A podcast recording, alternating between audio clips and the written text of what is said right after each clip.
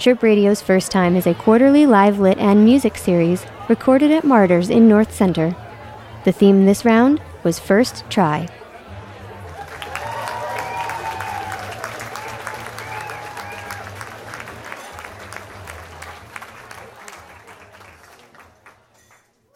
You know, being a DJ, I'm always asked, so what's your favorite album?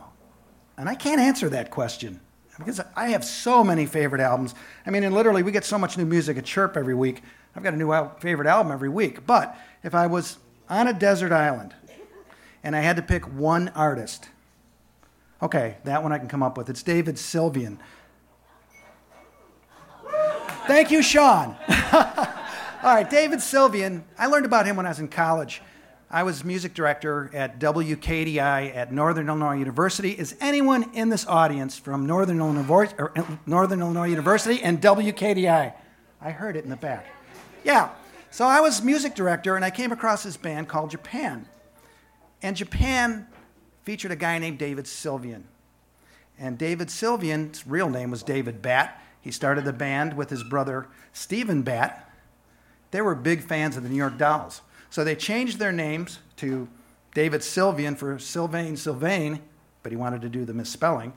And David Johansen became Steve Jansen. So that's how they got their names. And they had this sound that was kind of a glam rock style that mixed punk with a little bit of pop, a little bit of hard rock, and then show tunes. They actually did a Barbra Streisand show tune that I'm going to play on Friday at 12 at 2:25 p.m. How about that, huh? So, anyways, so they came out with this album, and the critics hated it. They just hated Japan.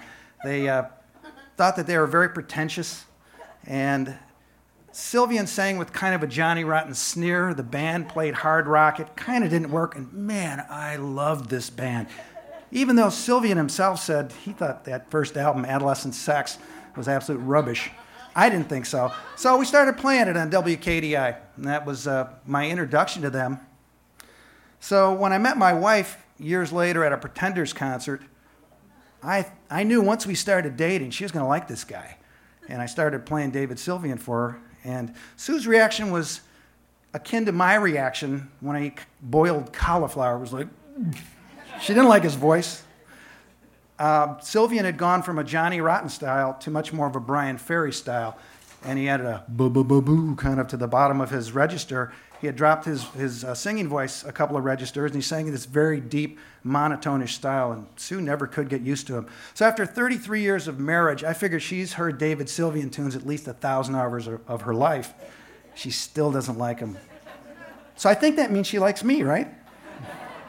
All right, so I wanted to see him, and Japan only lasted until 1982, so on March 24th, 1988, he was coming to Chicago, and I was really excited.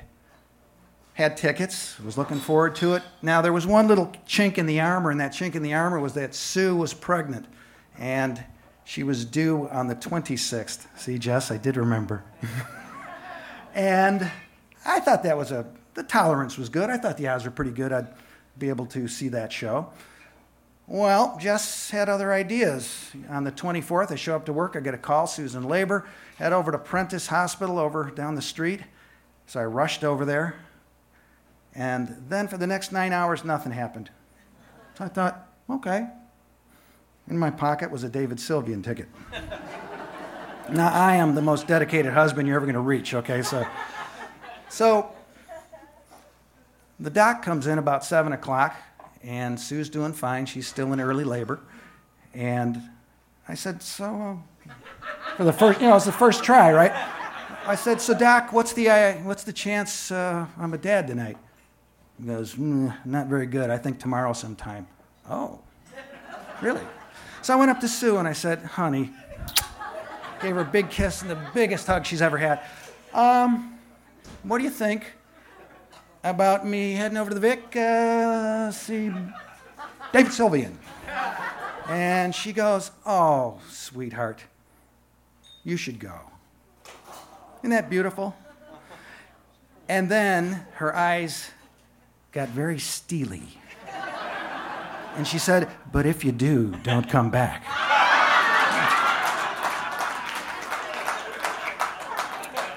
There was no second try. So I missed Dave, and uh, 24 hours later, Jessica was born. So that's a good trade off, right? So to this day, to this day, I bug her constantly that she is the reason I missed that show, but she is worth it. So a couple years later, we're moving from Arlington Heights to Lake Barrington, and I had to move my record collection uh, into a storage locker. No big deal, right? So I rented a van and put all these in the banker's boxes. And as I'm driving in that van, I hit a big bump. And I don't know, didn't think anything of it, but it turned out that the hatch had opened up, the door opened up, and when I got there, my albums were scattered all over the floor of this van. Well, you panic, you know, you, you go, geez, I, I hope nothing happened. You hope for the best, right? Say a prayer. And I went through, did an inventory. Oh, it's all there, fine. Put it away. Fast forward two years. We've been in the house now two years. Those albums have been sitting on the rack for a long time, but I never put them in order. I wake up at 2.30 in the morning. L to S. L to S. Oh my God, L to S. And Susan goes, What the hell are you talking about? I run downstairs and I start flipping through the albums, and everything from Lazy Racer to Santana is gone. L to S. I'm talking about 500 albums. It was not a small amount. And so you know, it really sucked. You know, it, was, it, took me a decade to replace a lot of those albums. And albums that I'd spent like 33 cents for in college, I was spending $50 to buy the CD from some kind of import to give you an idea of, you know, what things were costing. It was crazy. But the good thing that came out of it was I was completely unaware that David Sylvian was a solo artist. He become, uh, started recording ambient music, and he was doing uh, all types of experimental music, as well as some rock and pop. And so I bought his entire you know, his entire catalog. So we're listening to a David Sylvian Robert Fripp uh, album that they put together as we're driving in Colorado from Silverton. And we're making this trip off road in an SUV that's two wheel drive. And we get to a spot that's not on the map. And do you go this way or do you go that way? Do you go that way? So David Sylvian sing, and I happen to have mine. I had him on constantly in this period of my life. And we're listening to a song called God's Monkey. And the lyric is Find the ladder, climb the ladder. I went left. All of a sudden, we're riding up a mountain. I'm not talking about a hill, I'm talking about a mountain, a 14,000 foot mountain, right in the middle of the Rocky Mountains. And we're driving on a path and as we're getting higher and higher, I'm realizing this car can't turn around and it's having trouble keeping its traction. And when we hit 14,000 feet, Sue is hanging on for a dear life. She's grabbing that, that handle up there. I always thought, why would you grab a handle when, when you're looking over the side? If you fall, it's 14,000 feet down. Holding on that handle isn't going to do anything. Jess is crying. And Christine, our second daughter, she's oh so stoic. She's just sitting there and I am absolutely terrified. So, I did the smart thing. I turned down David because I didn't think he was going to help me at this point. and I thought, focus. You got to focus. Don't kill everyone. so we get to the top of this, you know, the summit where we're at. I don't know how high up we were, but it was high. And literally, I could look out the car window and it was straight down. But all of a sudden, I noticed the view. Oh my God, have you guys ever been up 12, 14,000 feet and looked at that view. I mean, it's magnificent. You're top of the Rockies, top of the world, Ma. And suddenly I was calm. Literally, I just was, I thought, I'm not dying here today. I drove down, got on the highway, flipped back on the volume because I was continuing to play the CD. And the, the line comes up from David Sylvian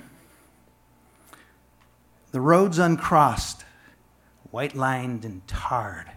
And I thought, God, I'm glad I'm on a paved road. so, anyways, we made it back safe and sound. And fast forward to 2002, he's back. I have tickets. I'm really excited. And there are two shows at the Park West I got the Friday show, the second show. First time in my life I ever called the box office on the day of the show just to verify that he was going to be there at 8, a.m., 8 p.m.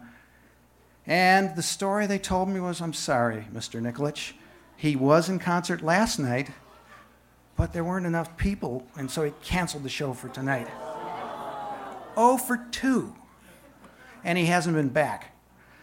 So Sylvian continues to record, and the last time he toured was, toured was in uh, 2012. But he does have a brand new album that's coming out in a couple days on, on Record Day, uh, I think on the 21st of April. So he's taken a 1999 print that he had and making an all white vinyl version of it. And I think if there's enough interest in it, hey, maybe he'll tour again. And I would actually consider flying to the UK where he lives now to see him. So, anyways, to wrap things up, look, I've been unsuccessful seeing this guy, but tonight, tonight, boys and girls, moms and dads, everyone in the audience, I have the chance to hear for the first time a David Sylvian song live. and I get to share it with you. Thank you.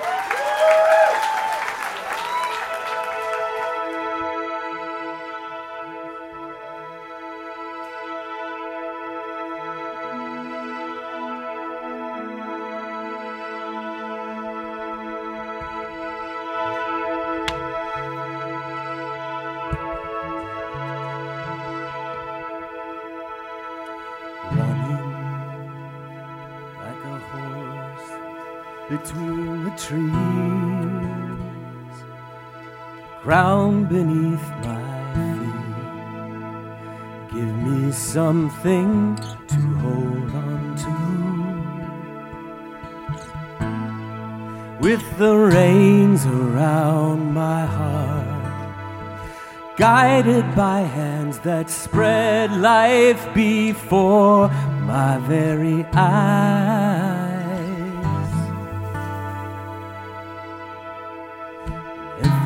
Hope falls down on its knees in time. I'm no longer lost every day, every second, every hour inside. Love's my only guide. Are these the years of laughter and forgetting?